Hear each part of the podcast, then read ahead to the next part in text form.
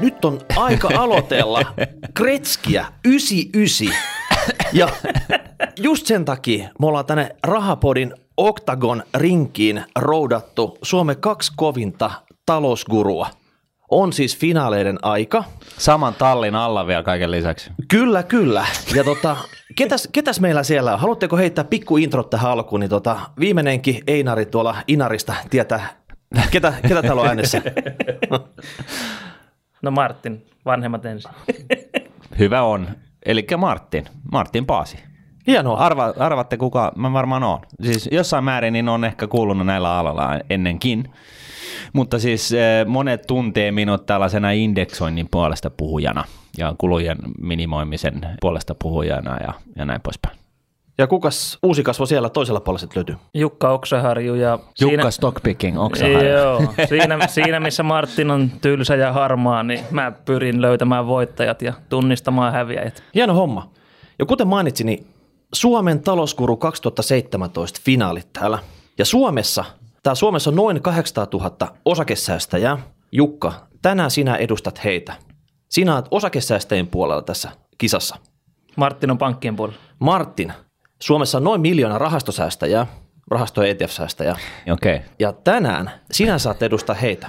Yhdessä Suomessa on noin 1,5 miljoonaa osake- ja rahastosäästäjää, eli osa porukasta on tehnyt hybridisijoituksia, ottanut molempia salkkuunsa. Mm. Ei puututa heihin tänään. Tässä on tietty roolijako nyt, ja mä ajattelin, että tehdään tämä sillä tavalla, että vedetään vähän niin kuin nyrkkeilymatsissa 12-eräinen ottelu. Mitäs jos tippuu ennen sitä? Ja mä sut nostetaan. Joo. Mä kirjaan tulokset. Hajusuolana voimalla. Mä kirjaan tulokset ylös. Mä saan jonkun indikaatio siitä, että kumpi vie tämän battlen. Osake-ETF-battlen. Mutta samalla tavalla... Osakepoiminta. Kyllä, kuulijat, ottakaa ruutupaperia ja kynä esiin, koska tekin voitte tehdä nämä eräkohtaiset laskelmat, ja sitten katsotaan lopuksi, miten tässä kävi. Lähdetäänkö menee? No, annetaan palaa. Hei, muutama lämmittelykysymys, niin miltäs nyt tuntuu? Jukka, nyt on sun vuoro ottaa tämä liidi. Hypätään nyt ensin. No, mikäs on poikien salaisuus tänään sitten? Ei, mä tiedän, että mä oon oikeassa, että siinä mielessä mulla on aika turvallinen olo. Et siinä mielessä niin ei mitään hätää. Mä tiedän, että Martin on väärässä. Okei. Okay. No sit vielä hei, iso kuva. Missä markkinasyklitilanteessa me nyt tällä hetkellä mennään, kun me näitä asioita mietitään? Huimaa aivan pirusti. Joo, ei kyllä se nousu jatkuu tästä. Nousu jatkuu? Joo. Okei. Hei, otetaan sitten erä ykkönen. Miksi kannattaa sijoittaa osakkeisiin, Jukka? Nyt lyhyt napakka vastaus sitten siihen, että minkä takia kannattaa sijoittaa osakkeisiin? Osakkeet tuottaa taloudellista lisäarvoa siksi, että niiden taustalla on liiketoiminta, todellinen yritys. Lisäarvo konkretisoituu osinkoina ja kasvavina osinkoina. Jos mietitään vaikka kultaa tai kärjistäen valuuttasijoitusta, niin niissä tuottopotentiaali perustuu hinnan nousuun, eikä niinkään kassavirtaan itse kohteesta. Sä oot vissiin joskus aikaisemminkin sanonut, että saman vastauksen mä uskon. Tuo tuli vähän kuin apteekin hyllyltä. Se on oikea vastaus. No, Martin, sulla on varmasti oma mielipiteesi. Minkä takia rahastot ja ETF on se juttu, mihin pitää sijoittaa? Ihan samasta syystä kuin mitä Jukkakin tuossa kertoi, että rahastot ja ETF-hän sijoittaa osakkeisiin, eli täysin niin kuin sama juttu. Mutta sillä erolla, että ETF, varsinkin ETF-säästäminen on kustannustehokkaampaa. Okei, vielä lisäkysymys tähän. Pitääkö tämä nyt paikkansa aloittelijalle, sijoitusharrastelijalle tai tämmöiselle itseoppineelle pörssigurulle? Vieläkö ne osakkeet on niin kuin kaikille näillä ryhmillä se paras juttu? No pitkässä juoksussa kyllä. Entäs Martin? Nimenomaan, pitkässä juoksussa, ja määritellään nyt se ikuinen pitkä juoksu, se on siis yli 10 vuotta, eli tyypillisesti niin mä miellän sen niin kuin 20-40 vuotta. Selvä. Mennään erä kakkoseen. Tämä taisi olla ainakin mun laskuissa vähän tällainen ratkaisematon. Tämä oli pientä semmoista niin kuin tunnustelevaa boksausta. No mistä hei? Kummasta saa parempaa tuottoa? Aloita se, Jukka. Kummasta? Mitkä oli vaihtoehtoja? Osakkeet. Kulta tai osakkeet. Ei. Metalliklentti tai tuottava firma. Sä pidät osakkeiden puolta tässä battlessa. Ai osakkeista vai rahastoista? Kummasta saa parempaa? Kyllä. No siis lähtökohtahan on siinä, että miten sä hajautat niihin osakkeisiin. Et mä itse näen näin, että jos sä otat suoria osakepoimintoja, niin sä teet indeksiä kapeamman salkun. Eli pyrit löytämään voittavat osakkeet, jättämään tavanomaista keskikertaista heikommat muille. Ja taas rahastosijoittaminen mä näen, että sä ostat koko indeksiä, jolloin kustannusten minimoinnin jälkeen pääset nettonakin varsin lähelle indeksin tuottoa. Ja tämä niin kuin vastaus sun kysymykseen riippuu siitä, miten hyvin sä pystyt poimimaan ne indeksin ns. Paremmat yhtiöt mielestäsi. Ja se, että kun sijoittaja lähtee näitä voittavia osakkeita poimimaan, niin kertoimet eivät ole hänen puolellaan. Siis okei. Niin, mutta älä nyt keskeytä. Nyt päästä cliffhangerista seuraavaan. Eli vaikka markkina kokonaisuudessaan pörssi on noussut, ollut tavallaan, niin kuin sanoin ekaan kysymykseen vastauksena, niin tuottanut lisäarvoa, niin indeksin voittaminen, se on aika lailla nollasumma peli, koska indeksihän koostuu siitä, sijoittajien keskiarvosta. Aina kun joku voittaa indeksin, toinen häviää indeksille. Ja kun sä mietit sitten, että jos sä lähdet todella poimimaan osakkeita, niin sun pitää olla keskimäärin useammin oikeassa kuin väärässä. Ja se, että jos sulla on 500 osakenäkemystä, siitä puolet on 250, sanotaan, että 270 oikeaa näkemystä, ja jos 230 on väärin, eikä kuitenkaan konkurssin tavalla väärin, niin sä voit yleensä voittaa indeksin. Ja se, että millä tavalla sä poimit nämä voittavat osakkeet, voit ottaa arvosijoittajan tavoin halpaa hintaa, kasvusijoittajan tapaan nopeaa liiketoiminnan kasvua tai laatusijoittajan tapaan näiden yhdistelmää, eli kohtuu hinta, kohtuu kasvu. Ja se, että mun mielestä niin kuin äärimmäisen tärkeää, jotta kertoimia voisi parantaa, on se, että valitse se oma ydinosaamisalue. Jos sä yrität poimia 500 osaketta ympäri maailmaa kaikilta toimialoilta, kaikkien kokoisista firmoista, niin älä lähde osakepoimintaan. No Martin, sulla on varmasti joku vasta-argumentti tähän. Minkä takia rahastoista ETF saa parempaa tuottoa? Mun mielestä toi Jukan vastaus oli hirveän hyvä, täytyy myöntää. Mutta niin kuin Jukkakin tuossa nosti esille, niin se kaiken niin kuin lähtökohta sille, että osakepoiminta olisi parempi vaihtoehto kuin indeksi, on se olettamaan, että sä pystyt pitkässä juoksussa valitsemaan jonkun ryhmän osakkeita, jotka tuottaa pitkässä juoksussa paremmin. Ja nyt sitten tämä niin kuin koko vastakkainasettelu on sikeli vähän hankala, että me ei olla vielä määritelty sitä, että mikä on niin sanotusti osakepoiminta ja aktiivinen ote ja mikä on passiivista.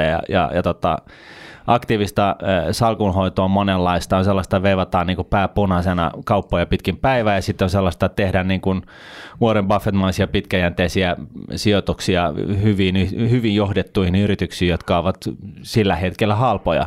Siis on helpompi ostaa halvalla kuin myydä kalliilla. Mutta mun kannalta ja mun näkemyshän tässä on, niin kuin perustuu lähinnä siihen, että se, että sä otat aktiivisesti näkemystä markkinoista, niin se johtaa siihen, että sä et niin kuin loppupeleissä sit kuitenkaan tiedä, että miten sun käy suhteessa markkinaan. Ja tämä on ehkä tämä mun niin kuin, ehkä suurin huoli, että niin kuin tavallaan sijoittamalla mielenkiintoisen indeksiin, josta löytyy kymmeniä vuosia historiaa, miten sen tuottaa, niin sä tiedät, miten sun loppupeleissä 40 vuoden kuluttua käy, kun sä oot siinä eläkkeellä tai kuoleman partaalla ja kilpailu loppuu, niin sä tiedät, että mikä se lopputulema on. Kun sä otat aktiivisesti näkemystä, niin se voi olla, että saat parempaa tuottoa aikaiseksi itsellesi, mutta tilastojen valoissa niin se näyttää kyllä enemmänkin siltä, että 3/4 jopa niin kuin häviää kulujen jälkeen. Jukka, sulla oli pikku kommentti vielä tähän. Joo, siis sun pitää etsiä osakepoiminnassa semmoinen alue, missä sä saat vastapuolelle kaupassa itsesi tyhmemmän henkilön. No, mistä semmoinen löytyy? No joillekin se on helppoa, toisille vaikeampaa, mutta se, että jos lähdet vaikka Nokian osaketta arvioimaan, joka on Helsingin pörssin seuratuin, vaihdetuin ja analysoiduin yhtiö, niin kuinka todennäköistä on se, että sinulla olisi parempi käsitys Nokian oikeasta arvosta kuin muilla, ei välttämättä kovin suuri, mutta vähemmän vaihdetut yhtiöt, pienemmät yhtiöt, näissä voit saada informaatioetua ehkä helpommin. Ja tämä on nimenomaan just näin. Nyt tämä valitettavasti meni niin kuin vähän plörinäksi tämä vastakkainasettelu, mutta tämä on nimenomaan just näin, että ja varsinkin niin kuin kehittyvillä markkinoilla, missä informaatio ei todellakaan ole kaikkea saatavana yhtä aikaa, vaan missä on jopa, siis mullahan on taustaa niin kuin East Capitalista, joka keskittyy näihin Itä-Euroopan maiden sijoituksiin, ja se, että sä raahaat sitä sun Samsung siellä tundralla ja puhut kelluvaa Venäjää ja pystyt niin kuin käydä ryppäämässä niin kuin paikallisen omistajan kanssa ja kuuntelee vähän niin kuin, mitä mieltä se ja mitä se ajattelee tulevaisuudesta niin kuin aikuisten oikeasti. niin se on selvää, että sä voit saada niin kuin informaatioedun muista. Ja silloin tämä, mitä Jukka sanoi, niin nimenomaan täyttyy. Ja se, että onko Suomi niin tehoton markkina, että täältäkin löytyy sellaisia kohteita, niin siihen en ota kantaa. Mutta siis lähtökohtaisesti juuri näin, mitä tehottomampi markkina, ja suuremmalla todennäköisyydellä sä saat vastapuolelle tyhmämmän sijoittajan, jolloin sä itse hyödyt. Okei, se oli kakkoskysymys. Nyt mennään kolmoseen. Tästä tulee pitkä. Tällä kertaa Martti saa aloittaa. Napakampia vastauksia, kaverit, niin päästään eteenpäin. Hei, miten rakentaisit eläkesalkun rahastolla, Martin? Oletus 30V Hebo aloittaa sijoittamisen nytten. Mä sijoittaisin, nyt niin kuin nopea kysymys, nopea vastaus, mä sijoittaisin näihin small cap value ETFiin, jossa on alhaiset kulut ja missä on kasvuosuudet, missä kyseisten yhtiöiden mahdolliset osingot sijoitetaan rahaston puolesta uudestaan salkussa oleviin osakkeisiin. Ja tämä small cap value lähestyminen on siis tällainen niin sanottu smart beta-tyyppinen sijoitustapa, joka perustuu Eugene Faman, Kenneth Frenchin tutkimusten oivallukseen, että tosiaan yritykset, jotka ovat price to book mielessä halpoja ja pienempiä kooltaan, niin ne pärjää vastakkaisia ominaisuuksia omaavia yrityksiä paremmin. Ja maailmasta löytyy tällä hetkellä valitettavasti vain kaksi tällaista niin kuin suomalaisille sopivaa rahastoa, ja ne on niin kuin State Streetin rahastot molemmat. Yksi on sijoittaa Jenkkilään, toinen Eurooppaan. Ja tässä täytyy niin kuin mieltää sen kyseinen sijoitustrategia sellaisena, että tässä sijoitetaan niin siis pienempiin yrityksiin, jotka ovat halpoja. Se pointti tässä on se, että pienemmillä yrityksillä on enemmän kasvuvaraa ja tuottovaraa kuin esimerkiksi Kokiksella, joka myy jo nyt tällä hetkellä kaikille maan päällä oleville ihmisille kokista. Okei, mitäs Jukka? Eli 30V Hebo, osakesijoituksilla eläkesalkku. Miten tekisit? 30V on vähän myöhässä. No, monet on myöhässä. Niin, useimmat on myöhässä. Joo. Jos ei ole Hebolla aikaa analysoida firmoja, ei kykyä, ei halua, ei ehkä osaamista, niin mä käännyttäisin hänet Martinin pakeille, joku tämmöinen rahastotyyppinen ratkaisu. Jos sen sijaan haluaa analysoida yrityksiä, niin mä lähtisin joko tilastollisin mittarein arvo-osakkeita, matala PE, matala PB, tai sitten tavallaan arvo plus kasvu, eli tämmöinen laatusijoittajayhdistelmä korkean oman pääoman tuoton yrityksiin, jotka eivät jaa lyhyessä juoksussa paljoa osinkoa, vaan investoivat sen takaisin liiketoimintaan, ja se korkea oman pääoman tuotto tuo sitten tuloskasvua pitkässä juoksussa, mutta laajasti hajauttaen valtaosalla. Okei, siitä hypätäänkin hyvin neljänteen kysymykseen hajautuksesta. Miten teet hajautuksen osakkeilla? Helposti, mutta kysymys on se, että kannattaako osakepoimien tehdä. Että Warren Buffett sanoi, että hajauttaminen on suojautumista tietämättömyydeltä. Ja, mutta eikö hajautus on melkein ainoita ilmaisia lounaita, mitä on tarjolla sitten? Joku hajautus ja salkus pitää olla. Mutta se kysymys on se, että mitä riskiä sä hajautat. Että hajautatko sä salkun lyhyen aikavälin arvon heilahtelun riskiä, vuotuisten osinkovirtojen heilahtelua, hajautaksa konkurssiriskiä, pääoman pysyvän menetyksen riskiä. Joka sijoittajan pitäisi miettiä itse, että mitä hajautuksella lähtee tavoittelemaan. Että jos ei se lyhyen aikavälin kurssiheilunta riski varsinkaan suhteessa indeksiin ole lainkaan merkityksellinen, niin mä itse näen, että 10-15 hyvin valittua yrityskohdetta on perusteltu keskittäminen. Se ei ole hajauttaminen, vaan keskittäminen. Ja retorinen kysymys on se, että miksi sijoittaisit 16 parhaaseen ideasi? No, mites Martin? Rahastot ETF:t. Mitä pitää hajauttaa salkku niillä? No siis tämä kysymys on pohjautunut siis siihen, että on tutkittu, että riskin hajauttaminen on niinku ikään kuin se ainoa ilmainen lounas, mitä osake- tai sijoitusmarkkinoilta löytyy, ja se perustuu siis siihen, että tehty tällainen oikein äijätutkimus ja todettu, että jos sä sijoitat kaiken maailman osakkeisiin, niin se sun tuottoriskiyksikköä kohti on paras mahdollinen. Toki se tällaisena akateemisena harjoituksena on ihan hyvä ja pitääkin paikkansa, mutta mun mielestä taas kerran niin Jukalla oli erittäin hyvä vastaus. Kysymys on siitä, että mitä sä haluat hajottaa, ja itse niin mä en niin kuin sanoin, niin tämä edellinen mun vastaus siitä, että niin kuin sijoittaisin tällaisen small cap value-yhtiöihin Jenkkeihin ja Eurooppaan, niin se riittäisi mulla niin kuin hajatuksena. Eli sä et halua 10-15 rahastoa sun salkkuun, siinä riittää vaan 1-2 kappaletta. Joo, ja siis mä oon myöskin sitä mieltä, että jos sä oot aktiivinen sijoittaja ja valitset itse niitä osakkeita, niin jos mä itse niin kuin lähtisin sille polulle, mihin mulla ei oikein energiaa riitä, mutta jos mä lähtisin sille polulle, niin mulla olisi varmaan se 20 osaketta, joka olisi ihan maksimi. taas niin kuin akateemisen tutkimuksen pohjautuen, niin 80% hajautushyödystä voi saada aikaiseksi 6 sijoituksella, mutta silloinhan sä valitset ne sijoituskohteet ihan se angle edellä, eli silloin sä et keskity siihen, että tuottaako ne sijoituskohteet mitään, vaan se minimoit tällaista tilastollista riskiä. Okei, okay. Jees, 5. kysymys. Kotimaassa vai kansainvälisesti, Jukka? Pitääkö ne osakkeet poimia tästä kotimaan pörssistä vai pitääkö ajatella heti tästä Suomen ulkopuolelta jo, kun rakentaa salkkuun? Mun mielestä tuo kysymys on täysin turha, koska pitkäjänteinen sijoittaja saa tuottonsa liiketoiminnan kautta, ei pörssilistautumisen kotipaikan kautta. Ja onhan meillä Helsingin pörssiyrityksetkin harjoittaa ympäri maailmaa liiketoimintaa, niin mä en näkisi sitä kovin relevanttina kysymyksenä, mistä pörssistä ne osakkeet tai rahastot tulee. Enemmän se, että liiketoiminta on oikeasti hajautettua kansainvälisesti useille toimialoille. Ja tavallaan se, että se maakohtainen riski, niin se ei keskity sitten liiketoiminnan näkökulmasta. Okei, mitäs Martin? Pitääkö olla pelkästään niin kotimaan rahastoja vai kansainvälisesti sijoittavia? Mä oon täysin samaa mieltä Jukan kanssa taas kerran, mutta vastaakseni tuohon sun kysymykseen, niin lähtökohtaisesti kannattaa pitää huoli siitä, että se tuotto syntyy maailmanlaajuisesti. Eli siis lyhyt vastaus tuohon on se, että kannattaa hajauttaa maailmanlaajuisesti, mutta se ei tarkoita sitä, että sun tarvitsee välttämättä sijoittaa muualle kuin Pohjoismaihin, mutta lähtökohtaisesti puhutaan ETF-rahastoista tai rahastoista ylipäätään, niin kyllä mä valitsisin sellaisia rahastoja, jotka siis sijoittaa muualle maailmaan. Okei, sitten pompataan eteenpäin. 6. Riskiä. Mitä riskiä liittyy rahastosijoittamiseen, Martin? Jaaha, no siihen liittyen totta kai, jos puhutaan pitkäjänteisestä säästämisestä, niin sä sijoitat ja säästät osakerahastoihin totta kai, ja siinä totta kai on osakemarkkinariskiä, joka tarkoittaa siis käytännössä sitä, että arvo vaihtelee lyhyellä aikavälillä. Välillä se sun possa voi puolittua tai enemmänkin, se kuuluu siis osakesäästämisen arkeen. Onko ne riskittömämpiä vaihtoehtoja kuin suorat osakkeet? No siis ei oikeastaan. Siis riskin hajautus on ihan puoliväkisinkin vähän ehkä laajempi, koska rahastot, jos sä sijoitat rahastojen kautta, niin sulla tulee automaattisesti vähän enemmän sijoituskohteita kuin jos sä keskityt itse niihin 20, mitä sä uskot tuntevas, mutta ei nyt ihan heti tule mieleen, että siinä olisi niinku varsinaisesti niinku enempää riskiä. Siis ainoa, niinku mikä itse asiassa tulee mieleen, on se, että jos sä sijoitat tällaisen synteettiseen ETF-rahastoon, joka ei sijoita suoraan fyysisiin osakkeisiin, niin sitten on vähän enemmän vastapuoliriskiä, mutta muuten ei. No mitäs Jukka, osakkeet, onko paljon riskiä?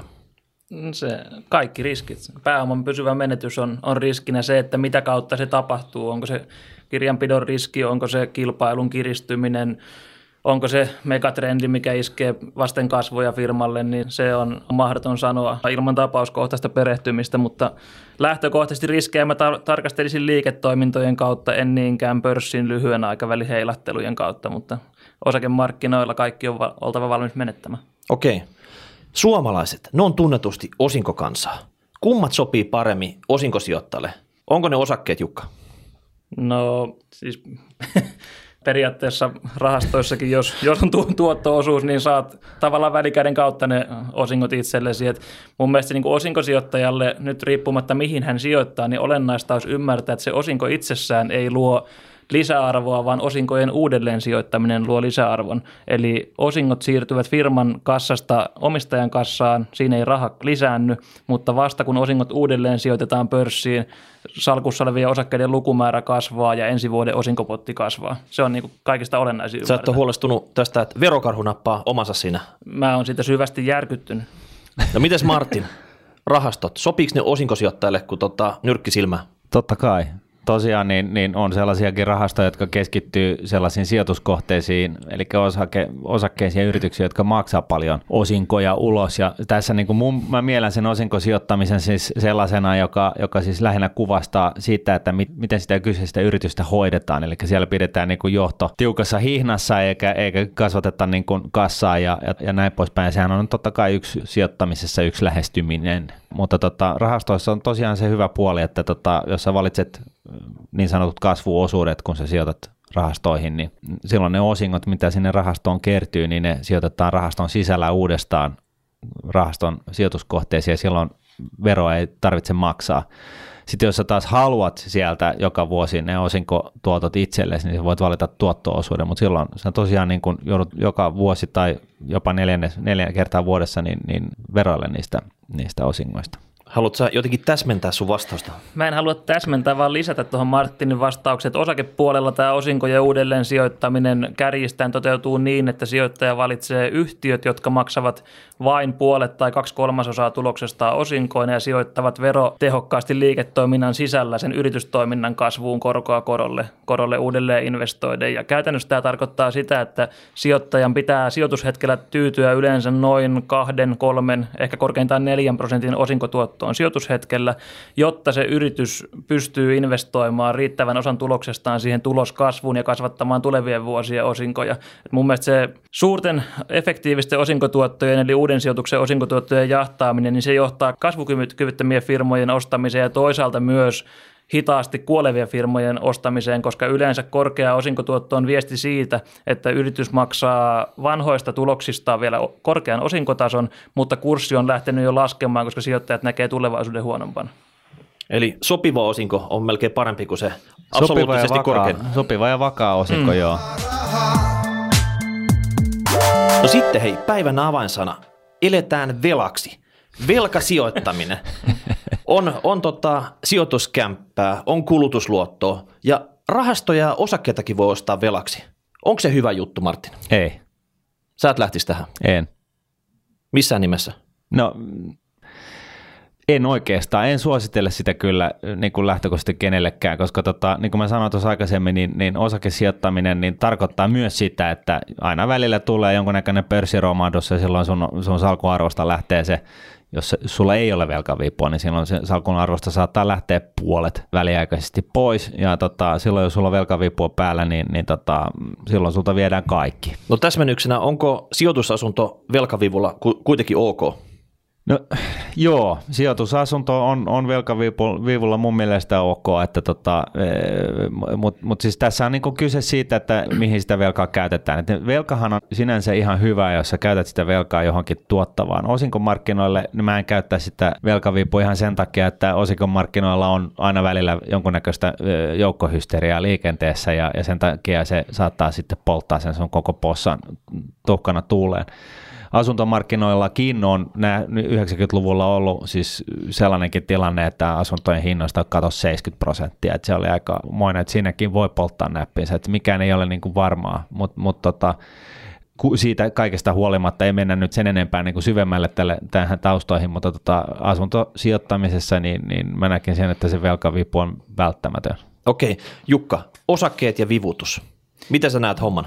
Siis mä en valtaosalle missään nimessä yleisesti suosittele velkavivutusta, mutta retorinen kysymys, kun yrityksetkin investoivat omistajien rahoilla ja velalla, niin miten se, tai eroaako se perustavanlaatuisesti siitä, että yritys olisi velaton ja omistaja vivuttaa? Et tavallaan kun sulla on kaksi tasetta päällekkäin, yrityksen tase ja omistajan tase, niin mun mielestä tuottojen vivutus liiketoiminnasta, niin se ei ole niin mustavalkoinen, etteikö omistaja voisi myös vipua käyttää, kun yrityskin sitä voi käyttää investoinneissaan. Toisaalta jos yrityksellä on sitä velkavipua, joo. Niin, miksi silloin riskit on päällekkäin ilman muuta, mutta tässä tullaan siihen pointtiin, että kun lähtee velalla sijoittamaan ja huomioi Martinin mainitsemat riskit ja sen, että lyhyessä juoksussa markkina-arvot voi romahtaa nopeastikin, niin riskit tulee hallita hyvän sään aikana velan kanssa toimittaessa, ei vasta sitten, kun hätä on jo housunlahkeessa.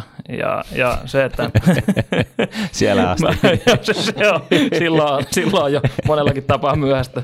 Mutta se, että mä oon itse käyttänyt velkavipua enemmän ja vähemmän ja oikeastaan loppukanettina tähän, että kun olen itse sijoittanut velalla, niin en ole koskaan kurssinousuun tai hinnannousuun sijoittanut, vaan osinkovirtaan, vuokratulovirtaan. Ja jos niillä laskelmilla velanotto kohtuudella on mielestäni ollut riskinoton arvoista, niin silloin on sitä käyttänyt. En ole lähtenyt kurssinousun perässä. Tässä oli itse asiassa äärimmäisen hyvä pointti, mihin me niinku tavallaan lähestyttiin, mutta sitä ei vielä sanottu suoraan ulos. Eli tärkeintä pitkäjänteisessä osakesäästämisessä, oli se sitten rahastojen kautta tai suoraan, niin on nimenomaan se, että nuppia talous kestää silloin, kun se normaali 50% pörssiromahdus tulee. Ja jos sulla on nuppi ja sun talous kestää ja sun vivutettu osakesalkku kestää sellaisen tilanteen, niin mikä ettei? Mutta se on niinku se tärkein. Ei saa tulla, niinku, ei saa alkaa hötkyilemään, eikä missään tapauksessa pidä olla pakon edessä silloin, kun ritisee. Okei, sitten hypätään siihen asiaan, mikä kiinnostaa aina kaikkea. Kulut. Kumpi sijoittaja maksaa sijoituksistaan enemmän? Jukka, puhutaan nyt osakkeista. Mun tyyppinen ostaja pidä tai ostaja myy kalliilla. Kalliilla sijoittaja käy varsin harvoin kauppaa ja se on hyvin kustannustehokasta. Se, että passiivinen indeksisijoittaja, kuukausisäästäjä voi päästä hieman halvemmalla, mutta valtaosa rahastosijoittajista kyllä joutuu maksamaan paljon enemmän kuin osakepoimia. Mitäs Martin tähän kommentoi? Täydellinen vastaus. Kaveri ryösti sun täydellisen vastauksen. Joo, siis tämä on vähän ongelmallista, kun Jukka saa vastata näihin helppoihin kysymyksiin ennen mua, mutta noinhan se menee. Eli jos sä sijoitat kustannustehokkaaseen indeksirahastoon, jossa siis kulut on ainakin alle 0,5% vuodessa ja tyypillisesti alle 10 vipsiä tai jopa alle 10 basis pointsia, silloin sä kyllä pääset halvemmalla, ja varsinkin jos sä sijoitat siis kasvuosuudelliseen rahastoon, jolloin sä et myöskään saa tällaista verotusjarrua siihen matkan varrelle.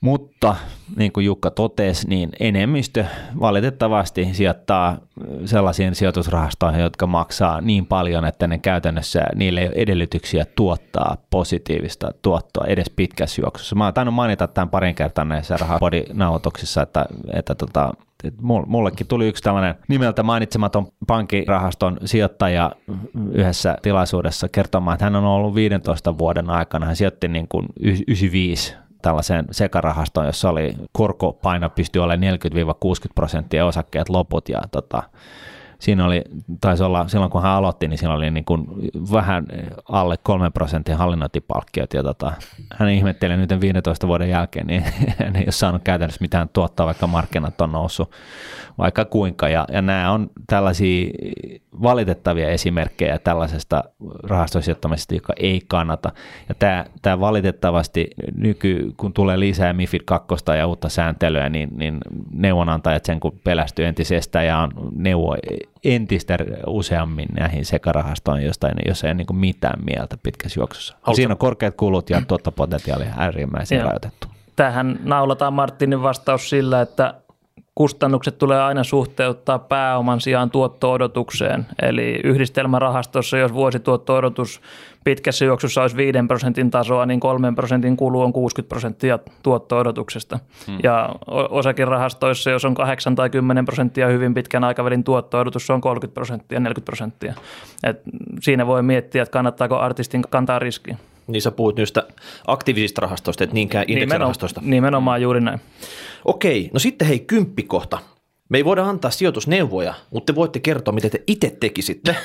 Eli mitä te itse survoisitte nyt tyhjää salkkune? Martin saat aloittaa. Sulla olisi tyhjä salkku tällä hetkellä. Mitä sä itse survoisit sinne? Mä siis ihan oikeasti survoisin sinne niitä State Streetin 2 ETF:ää ensinnäkin. Eli small cap value-rahasto, joka sijoittaa Jenkkilä ja sitten Eurooppaan, ja sitten jotain kehittyvien markkinoiden hyperaktiivista rahastoa. Eli mä en niin kuin näe, että mä pystyn niin kuin tekemään järkeviä osakesijoituksia tai osakepoimintoja tehokkailla markkinoilla tai NS-tehokkailla markkinoilla, niin kuin noin suurin piirtein Euroopat ja Jenkit. Enkä myöskään sitten tiedä, on vaikea nähdä, että mulla olisi joku informaatioetulyöntiasema johonkin paikalliseen kiinalaiseen analyytikkoon, joka puhuu mandariinia ja 50 muutakin dialektia niin kuin paremmin kuin minä. Sano vielä, mitä painoja sä laittasit näille eri instrumenteille sitten? No, toi on nyt niinku, tää on tällaista niinku. Mut suurin piirtein, ei tarvi nyt olla sitä. No, mä laittaisin ehkä siis 3. kutakin, että niin kuin kehittyvät markkinat 3. ja sitten niin kuin Eurooppa-Jenkkilä 3. näihin small cap valueihin, jolla siis tosiaan viimeisen 88 vuoden aikainen keskimääräinen reaalituotto on ollut 9,9%. Okei, Jukka, mitä sä tunkisit sun osakesalkkuun? No mulla on vastoin kaikkia yleisiä hajautussuosituksia valtaosa osakeomistuksista 4 firmassa. Nordeassa, Sammossa, Henkka Maukassa ja Kokiksessa, ja painotus menee yritysjohdon laadun mukaan. Ei, mä en kysynyt sitä, mitä sulla on. Jos sulla olisi tyhjä salkku. Miksi mä tekisin jotain eri lailla? Ei, se Yhtäkkiä Euroclear on menettänyt rekisterissä sit sillä sun täytyy aloittaa nollasta liikkeelle. Ei, mutta se mähän hoitaisin salkkuun niin huonosti, jos mä ostaisin sinne jotain muuta kuin siellä on nyt. Niin, mutta sulla saattaa olla verosyitä, miksi sä annat se olla niin kuin se on tällä hetkellä.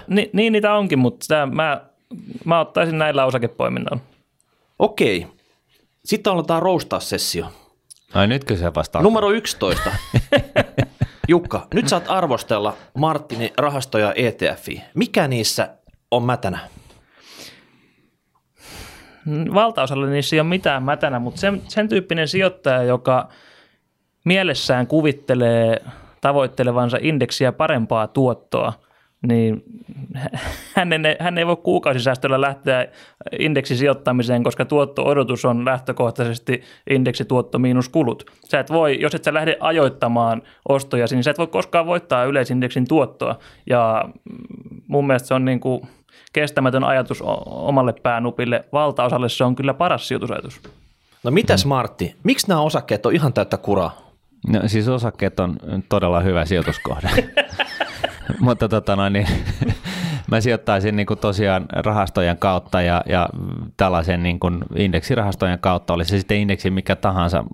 Tässä edellä on tullut mainittua tällaiset ETF-indeksirahastovaihtoehdot, jotka sijoittaa jonkun jo sinänsä vähän älyäkin sisältävään indeksiin. Mutta joka tapauksessa se mulle se iso ongelma niin kuin tällaisella aktiivisella osakepoiminnalla on nimenomaan se, että kun mä tykkään tällaisista pitkän aikajänteen niin kuin näytöistä, niin se, että jos mä itse poimin niitä osakkeita, niin mä en itse ehkä luota välttämättä mun omiin kykyihin niin paljon, että mä lähtisin niin ottaa sitä riskiä siitä, ettei mulle tuloudu edes sitä niin kuin indeksituottoa pitkässä juoksussa. Sitten 40 vuoden jälkeen niin se on vähän niin kuin liian myöhäistä aloittaa niin kuin uudestaan. Eli valtaosalle toimii toi sun tapa sitten? No siis kaikille toimii tämä mun tapa. Et se on vaan se, että jos sun on niin kuin aivan pakko, sitten opiskele niitä sijoituskohteita ja oikeasti paneudu niihin ja tee niin kuin Jukka tekee, eli älä niin kuin veivaa niitä, vaan siis tee pitkäjänteisiä sijoituksia, istu niiden kanssa kymmeniä vuosia, ei siinä mitään, että se on ihan ok. Ja niin kuin mä totesin tuossa aikaisemminkin, niin tosiaankin kehittyvillä markkinoilla varsinkin ja mitä kehittymättömämmät markkinat on kyseessä, niin sitä suurempi todennäköisyys on sille, että sä pystyt itse järjestämään itsellesi jonkunnäköisen informaatio- etulyöntiaseman, mutta lähtökohtaisesti niin mua hirvittää se ajatus, että jos mä alan sooloilemaan mun sijoituksilla, niin mä en edes saa sitä indeksituottoa. Tähän itse asiassa tarvittaisiin meidän väliin vielä kolmas tyyppi, koska tämmöisen analyyttisen osakesijoittamisen ja indeksisijoittamisen pystyy yhdistämään arvon määrittämällä indeksiä. Eli indeksiin sijoittamalla sä et voi koskaan voittaa lähtökohtaisesti indeksiä, mutta sä voit sijoittaa indeksiin ajankohtana, jolloin tuotto-odotus koko indeksillä on paremmin kuin pörssin pitkän aikavälin keskituotto. Esimerkkinä 2009 maaliskuu, joka on tietysti kärjistäen otettu finanssikriisin pohjalta, indeksi on tuottanut 15% vuodessa tähän päivään asti. Ja tavallaan kun määrittää PE-luvun indeksille, käytetään vaikka 3 arvonmäärityskomponenttia, kaikkien pörssiyhtiöiden pääoman tuotto, kaikkien pörssiyhtiöiden kasvu, jona voidaan käyttää vaikka 5% kasvua huomioiden inflaation, ja sitten tuottovaatimus, jos käytetään vaikka 9%, niin me voidaan saada indeksille fair value ja tavallaan katsoa, milloin koko indeksi, ei oteta kantaa lainkaan, mikä yritys on parempi kuin toinen, vaan milloin koko indeksi on historialliseen keskituottonsa nähden yli- tai aliarvostettu. Ja tämä olisi niin kuin semmoinen, mitä Suomessa ei kukaan ole puhunut, ainakaan julkisesti tämmöisen puolesta, mutta siinä ei tarvitse ottaa kantaa yrityksiin, vaan koko indeksiin. Ja retorinen kysymys akateemikoille olisi tietenkin se, että onko tämä 15% tuotto sitten ollut riskinsä nähden ylituottoa, kun oltiin kuitenkin systeemikriisin partaalla. Mutta se, että jos haluat sen 9% ylittävän tuoton, niin indeksilläkin voi sen saada. Okei. Nyt lähennellään loppua tässä. Ollaan 12 kysymys on tässä käsillä jo. Ja montako niitä oli? Niitä on vielä tämän jälkeen tulee yksi. Mä otin yhden ylimääräisen, ettei mene tasan, tiedätkö, 13. Että voittaja löytyy. Mutta joka tapauksessa tämä Talousguru 2017 -palkinto, mikä jaetaan, niin se on vaatii monipuolista sitoutumista. Niin, monipuolista sitoutumista ja osaamista. Jukka, mikä on tämmöisen vonkaavan osakesijoittajan one-lineri baaritiskillä? Vonka. Niin mä mietin, mitä se tekee. Niin. Minkä tyyppisessä baarissa se on? Sä voit ihan analyytikko miehiä vielä. Analysoi tilanteen. Onko tämä DTM vai joku muu baari? Se on kysymys, että paljonko mun limarista on jäljellä. Sä lähtisit sillä liikenteessä. Mites Martin, mitäs tämmönen rahastosijoittaja siellä baaritiskillä hoitaisi sama homma?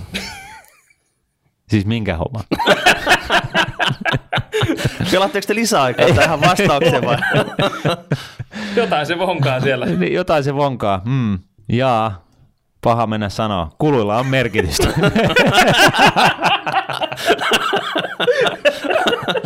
Että siellä pitäisi niinku hinnasto olla sitten esillä. Selvä. No niin, mennään seuraavaan. Hei, tiukkaa on. Eli nyt mä lupasin yhden jatkoerän vielä, että ei varmasti mene tää tasan sitten. Niin ei, Jukka, voisit sä ottaa puolisokseksi Die Hard -rahastosijoittajan?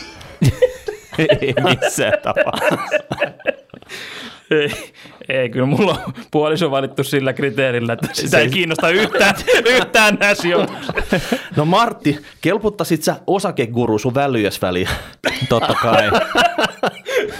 Totta kai. Niin kuin tässä varmaan on tullut jo niin kuin tämänkin jakson aikana jo ihan kaikille selväksi, niin on se, että osakepoiminnalla on munkin maailmassa ja näkemyksen mukaan, niin on oikeasti paikkansa. Et ei se ole siitä kiinni. Et mä luulen, että Jukka ja mä ollaan valitettavan, korjaan nyt jos mä oon väärässä, mutta liikuttavan niin kuin yksimielisiä siitä, että sellainen aktiivinen salkunhoito, joka tarkoittaa siis sitä, että sä aloitat treidaamisen aamulla ja lopetat iltapäivään mennessä niin kuin paitamärkänä niin kuin, ja välittäjä rikkaan varakkaana, niin se ei ehkä välttämättä nyt ole sitten sitä parhaammasta päästä. Jos sellaisen laittaisit mun väliin, niin sitten voi... Sullakin olisi paitamärkänä. Mullakin olisi paitamärkänä, ja mä en tiedä, että onko se nyt sitten niin kiinnostavaa, että jos on sellainen taho, joka pyrkii nopeisiin voittoihin, mutta siinä kuitenkaan ikinä onnistumatta pitkässä juoksussa, mutta anna palaa. Joo, siis se, että kun osakeanalyysistä ja yrityspoiminnasta puhutaan, niin mä korostaisin, että analyytikko ja analyysi pyrkii sen yrityksen arvon hahmottamiseen, ei niinkään kurssikäyrän hahmottamiseen vuoden, 2 tai 3 tähtäimellä, vaan mennään tänne, Martin sanoi, että yli 10 vuotta, jopa 20 vuotta. Sinne on tietenkin tosi vaikea ennustaa, mutta nimenomaan se analyysi keskittyy arvon ennustamiseen, ja jos 500 kommenttia Martin antaisi mediassa, että mikä yritys olisi kenties hyvä sijoitus, niin 200 voi hyvin mennä puihin.